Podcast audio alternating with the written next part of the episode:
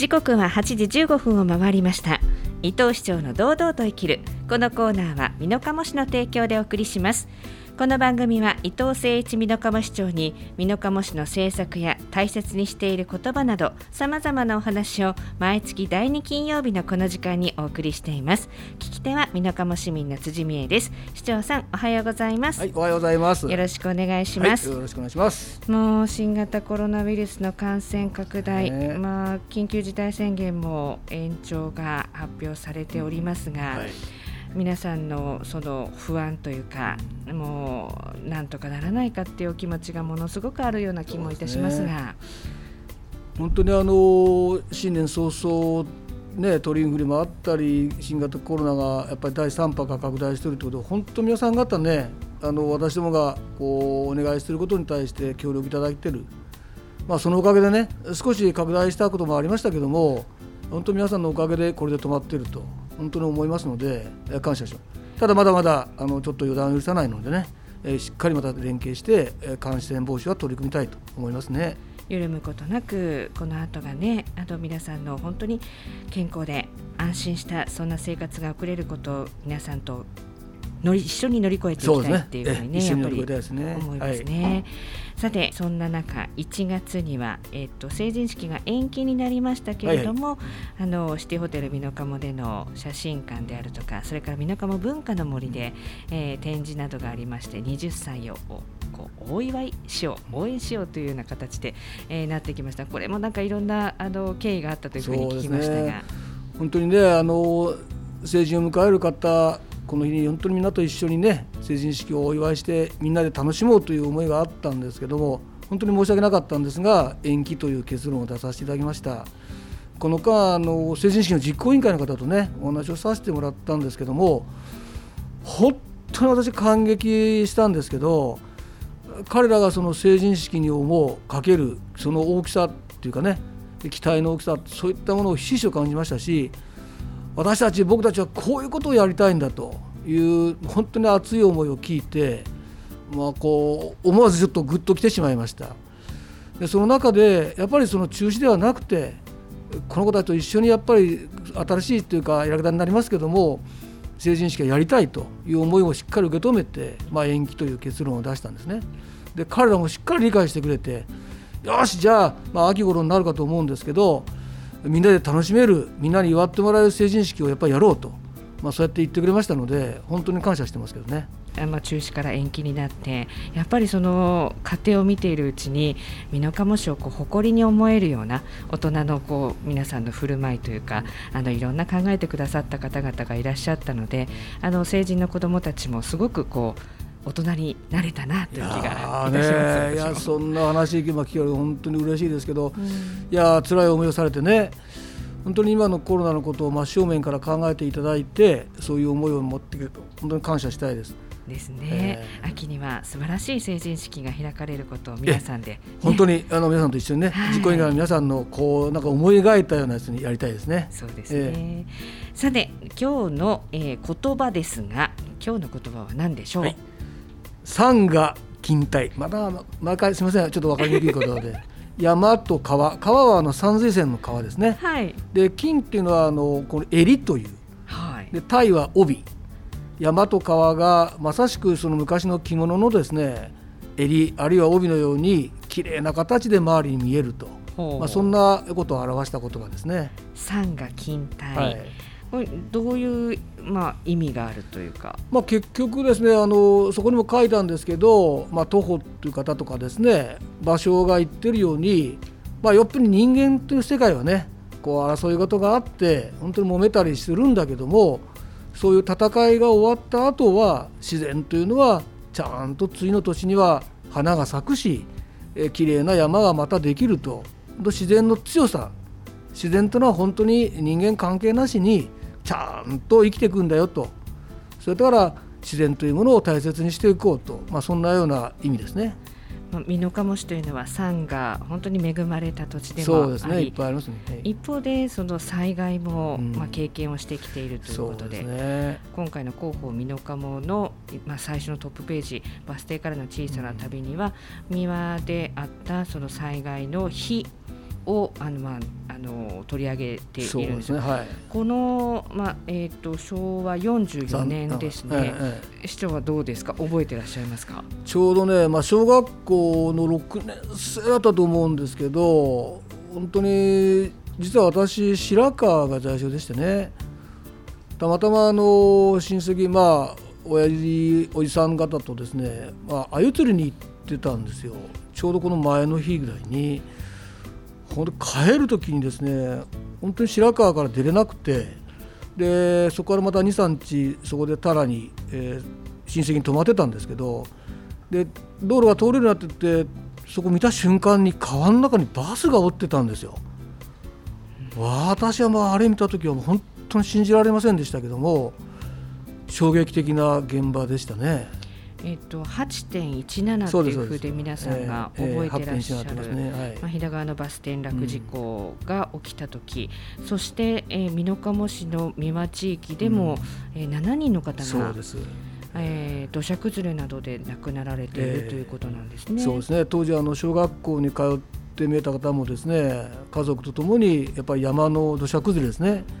これに家が巻き込まれてお亡くなりになってしまったと本当に今までの自然災害の中では一番こう大きな災害だったんじゃないかなと思いますけどね。そういったこうバスが転落しているような、うん、まあ光景を見て、えー、小学校のそのじ自分の、うん、えー、市長としてはやっぱりいろんなこと思われましそうですね、まあ、本当に逆にそういった自然の恐ろしさっていうのを、まあ、改めてですね。その時は小学生でしたんでとんでもないことが起きたっていう感覚は持ったのは覚えてますけどもバス2台が流れてしまうようなそのものすごい力が働いたというそのことがねやっぱ自然というのは怖いなと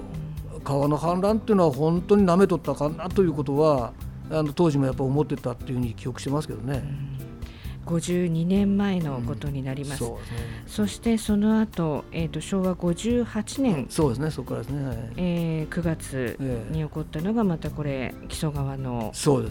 大きな大きなまあこれ水害になるわけですけれども、これはこの当時は市長は？ちょうどね、私あの役所の職員になりたての頃でして、はい、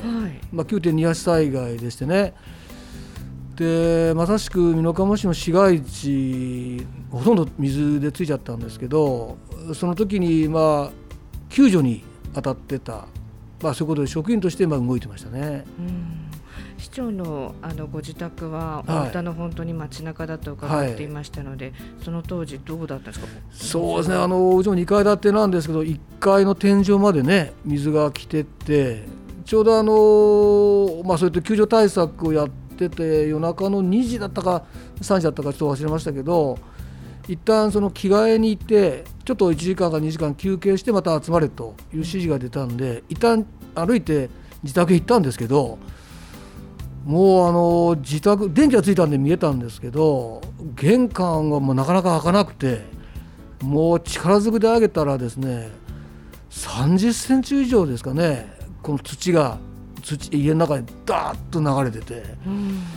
まあ、あれ見た時もこうどうなっちゃってんだろうなとそういうまあ本当に驚いた覚えがありますね。もう皆さん避難をされていたので、えー、幸いにもお一人の方だけというふうにそうね、あのまあ、聞いてはおるんですが、えー、ちょっとあの逃げる方はありましたけどね。本当にお一人だったんですけどね。でもそんなこう泥になっているようなお家に帰られて、うん、でまたあの市役所の方に戻られてっていうのは鮮明にやっぱり覚えていや覚えてますね。俺でねどうなんですか？自分自身がやっぱりその現場に立った時にあのその状況がやっぱ信じられないんですね、うん、さっきのバスの話もそうなんですけどこれ夢なのかな？これ本当なのかな？っていうやっぱり分からないんですよ。ですからやっぱりこうこれから災害対策でやっぱり考えなきゃいけないのはいかに冷静にいなきゃいけないか現況も含めてねそういうことを客観的にしっかり、まあ、的確な判断を出すためには「おお!」とか「とか言ってられないですからねそういったことを、まあ、学んだということはありましたけどね。50年前、それから3 5 6年前、もう皆さんこう分かってらっしゃる方は知っているしあそうですね、あの市長がおっしゃるように8.17とか9.28、はい、その数字が皆さんの中にこう刻まれていて、やっぱり怖さもあるんだけれども、それを知らないものからすると、えー、そんなことがあったの？っていうのはありますよね。やっぱり今回あの強靭化計画っていうのを作ったんですけどね。強靭化計画。これはあの国土強靭化計画の地域版そうです地域版です。よ、はい、美濃加茂市全体をですね、まあ、いろんな道路公園さまざ、まなですねものを含めてやっぱり命を守る施設をしっかり作っていこうと。と同時にやっぱり自分の命は自分で守ると。地域でみんなで守ると、まあ、そういう取り組みをね意識をね高めていくための、まあ、計画なんですけどまあ、こういうことをですねやっぱりその当時の8.179.28のこういうことが起きたんだっていうそういう情報をやっぱ若い方たちもね知っていただかないかんとまさしくほっと思ってます。まあ、こういった計画と連携しながら、えー、記憶をしっかり消さ消さないとこういうこともやりたいですね。じゃあその対応できるこう市を作っていくにはどういったことを具体的に進めていこうというふうに思っていらっしゃいますか？やっぱりねまず今の当時のことをやっぱりしっかり生々しく覚えて見える方たちのやっぱ記録というか声を本当聞くこれ実は私もね両方経験はしてるんですけど今職員さんの中で私と同年代の人たちは見えないんでね、えっと、9.28にしても当時こういうことが起きただから今はこういうことやらなきゃいけない記録ではしっかり残ってますけど、えー、体現した人がやっぱりいなくなってきてるんで。私としてはやっぱりそういう当時のね苦しさだった辛かったことを生の声でやっぱ伝えなきゃいけないなと。うん、で地域の人例えば三輪地区もそうなんですけども今もちゃんとしっかりですね慰霊碑も作っていただいて守っていただいてるんですが当時のことを知っている方たちのま声を生で聞くとこれはまた大事なことじゃないかなと思いますけどね。そう生の声を聞くことによってあのじゃあおじいちゃんおばあちゃん、うん、あの本当に今回こういうことがあったらどんなふうに私たちは手助けできるだろうかっていう話にもなっていきます、うん、その通りですね。やっぱりあの自分事としてですねいやそら起きんでしょうではなくて実際起きたわけですからその事実をしっかり捉えてねただいつ起こるかわからない怖い怖いではなくて必ず今技術も高まってますしいろんな対策もしっかりできてますから自分事としながらも冷静にですねこういうことをすれば絶対命は守るんだと、特にみんな一人じゃなくて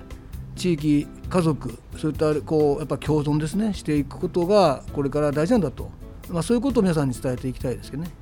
なんかこう強靭化って聞くと、うん、あのハード面というか、うん、そういったなんかこう立派な堤防であるとかそういうイメージがあるんですけれども、あの私たちができることからするとソフト面というかそうですそうです。あのコミュニケーションを取っていくことであるとか、うん、ライフラインやっぱり大事なので、はい、その辺が心配にはね市民としてはなると思うんですいや本当その通りですね。実際にその、まあ、環境であるとかだって、ね、あの川がこれだけ氾濫してくるのはやっぱ里山が大事ですよね。そうなんですよね。だから今回うちも里山のね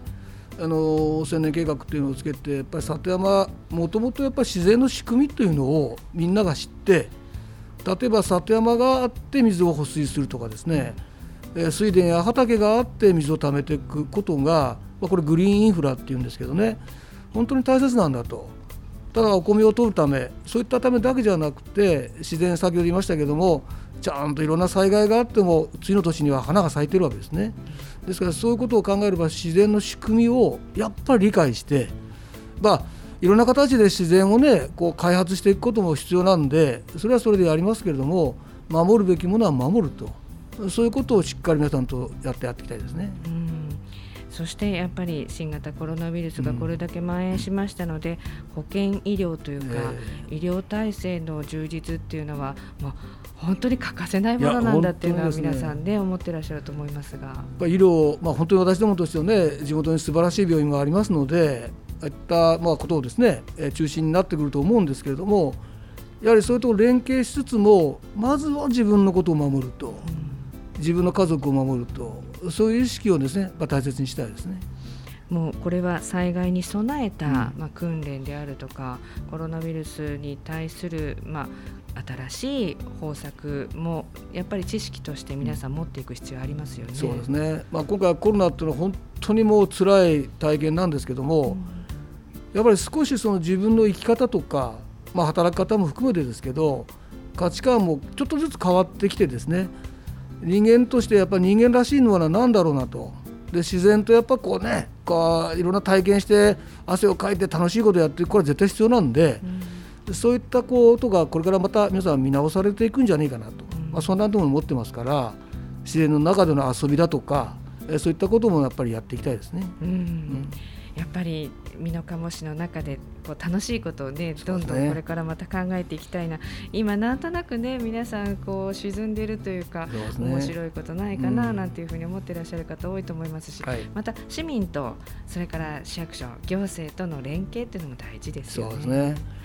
まあ、私はもうぜひあのコロナをしっかり乗り越えるためにやりますけれどもコロナの次にねあこんなことが始まるんやと。